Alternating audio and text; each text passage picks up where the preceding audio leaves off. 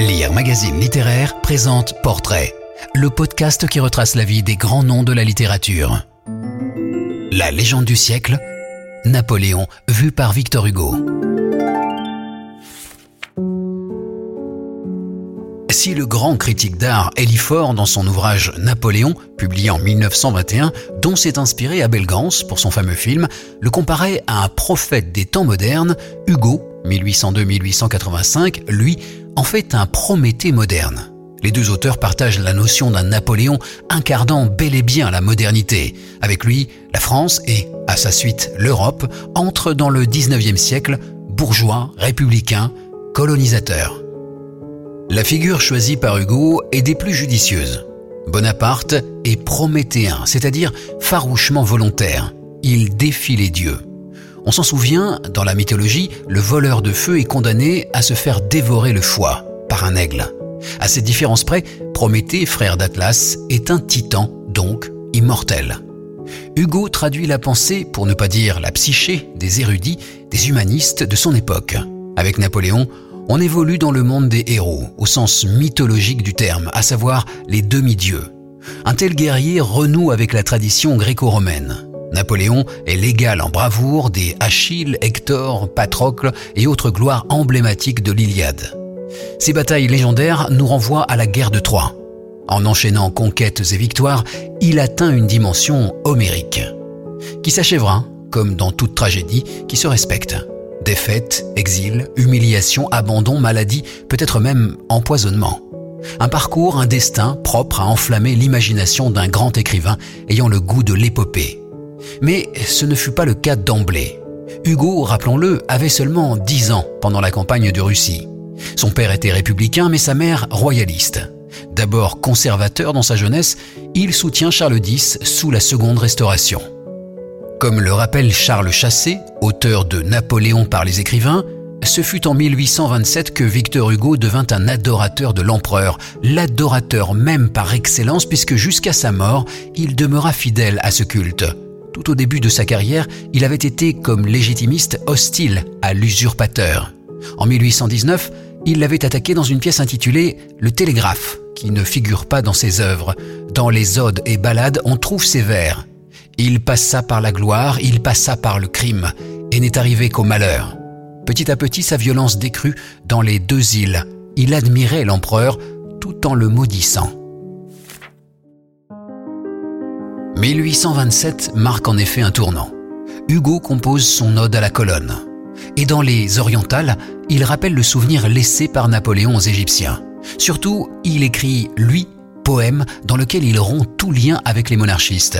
Toujours lui, lui partout, ou brûlante ou glacée. Son image sans cesse ébranle ma pensée. Il verse à mon esprit le souffle créateur. Je tremble, et dans ma bouche abondent les paroles. Quand son nom gigantesque, entouré d'auréoles, se dresse dans mon verre de toute sa hauteur. Puis, en octobre 1830, c'est la grande question du retour en France des cendres du proscrit. On hésite dans les cercles gouvernementaux. Victor Hugo écrit alors contre les parlementaires trop timides à son gré sa deuxième ode à la colonne, qui se conclut ainsi. « Oh, qui tu dis alors à ce fait sublime, tandis que tu rêvais sur le trophée Oppime, un avenir si beau ?» qu'un jour, à cet affront, il te faudrait descendre, que 300 avocats oseraient à ta cendre chicaner ce tombeau. » Il compose ensuite Le Retour de l'Empereur, Les Rayons et les Ombres, en 1840, avec cette apostrophe fameuse « Vous, cependant, tandis qu'une pompe sacrée mènera par la ville un cortège inouï et que tous croiront voir revivre à votre entrée un monde évanoui, tandis qu'on entendra près du dôme ou des ombres garde tous les grands noms dont Paris se souvient. Rugir les vieux canons comme des dogues sombres quand le maître revient, tandis que votre nom, devant qui tout s'efface, montera vers les cieux, puissant, illustre et beau. » En 1841, l'auteur de Notre-Dame de Paris est reçu à l'Académie française au fauteuil du dramaturge et poète Népomucène Lemercier, disparu en 1840. Ce dernier, d'abord très lié à Bonaparte, avait ensuite vivement critiqué l'empereur. La tradition étant de rendre hommage à son prédécesseur, Hugo profite de l'occasion pour glorifier le souvenir de Napoléon dès les premières lignes de son discours. Par la suite, Hugo se plaira surtout à chanter les louanges de l'empereur pour mieux rabaisser Napoléon III, qu'il juge indigne de son oncle, petit poucet qui se glisse dans les bottes de cette lieue.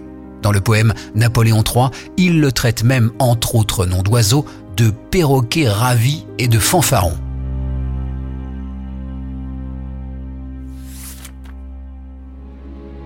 En 1851, le coup d'État du 2 décembre est aussitôt dénoncé par Hugo, qui rédige un appel à la résistance, armée. Condamné, il doit s'enfuir en Belgique. L'année suivante, désormais en exil, le poète rédige Napoléon le Petit, pamphlet politique dans lequel il ne cesse d'opposer le nouvel empereur à Napoléon le Grand. Charles Chassé a bien analysé le parti pris hugolien.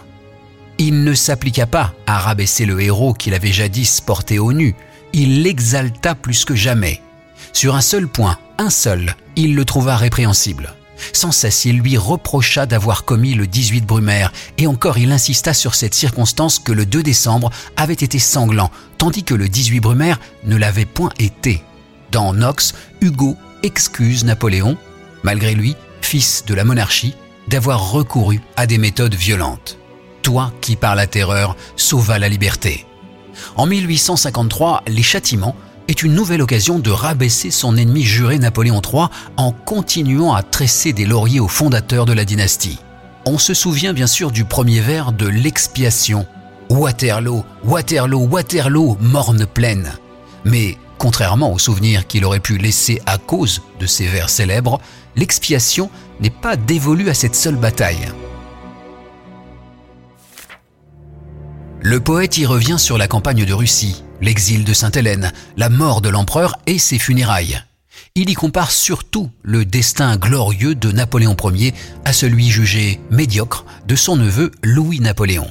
Pour la petite histoire, Hugo n'avait pas encore visité le champ de bataille au moment de rédiger ce fameux poème en 1851. Il s'y rendra 9 ans plus tard, plus précisément dans le village de Mont-Saint-Jean, et achèvera « Les Misérables » en 1862 à l'Hôtel des Colonnes. Mais c'est dans le village voisin de Lannes que fut érigée la colonne Victor Hugo commémorant son passage. Dès les premières pages des Misérables, il est déjà question de l'empereur et de l'époque du couronnement. On comprend qu'il en sera souvent question dans le roman. Le livre, premier de la deuxième partie, est intitulé « Waterloo », soit 19 chapitres dans lesquels Hugo se fait historien. Il revient sur ce fatal champ de bataille, y compris de nuit, compte les morts, analyse les enjeux, décrypte la géopolitique de l'époque, pleure sur la fin de la Révolution et dépeint Waterloo comme s'il y avait assisté, longue vue en main. L'empereur, quoique malade et gêné à cheval par une souffrance locale, n'avait jamais été de si bonne humeur que ce jour-là. Depuis le matin, son impénétrabilité souriait. Le 18 juin 1815, cette âme profonde, masquée de marbre, rayonnait aveuglément. L'homme qui avait été sombre à Austerlitz fut gai à Waterloo. Les plus grands prédestinés font de ces contresens. Nos joies sont de l'ombre. Le suprême sourire est à Dieu. Ridet Caesar Pompeius Flebit, disaient les légionnaires de la Légion Fulminatrix.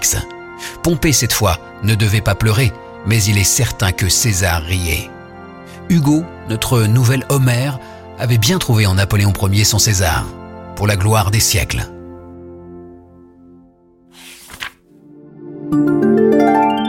Victor Hugo et tous les grands auteurs sont sur lire.fr.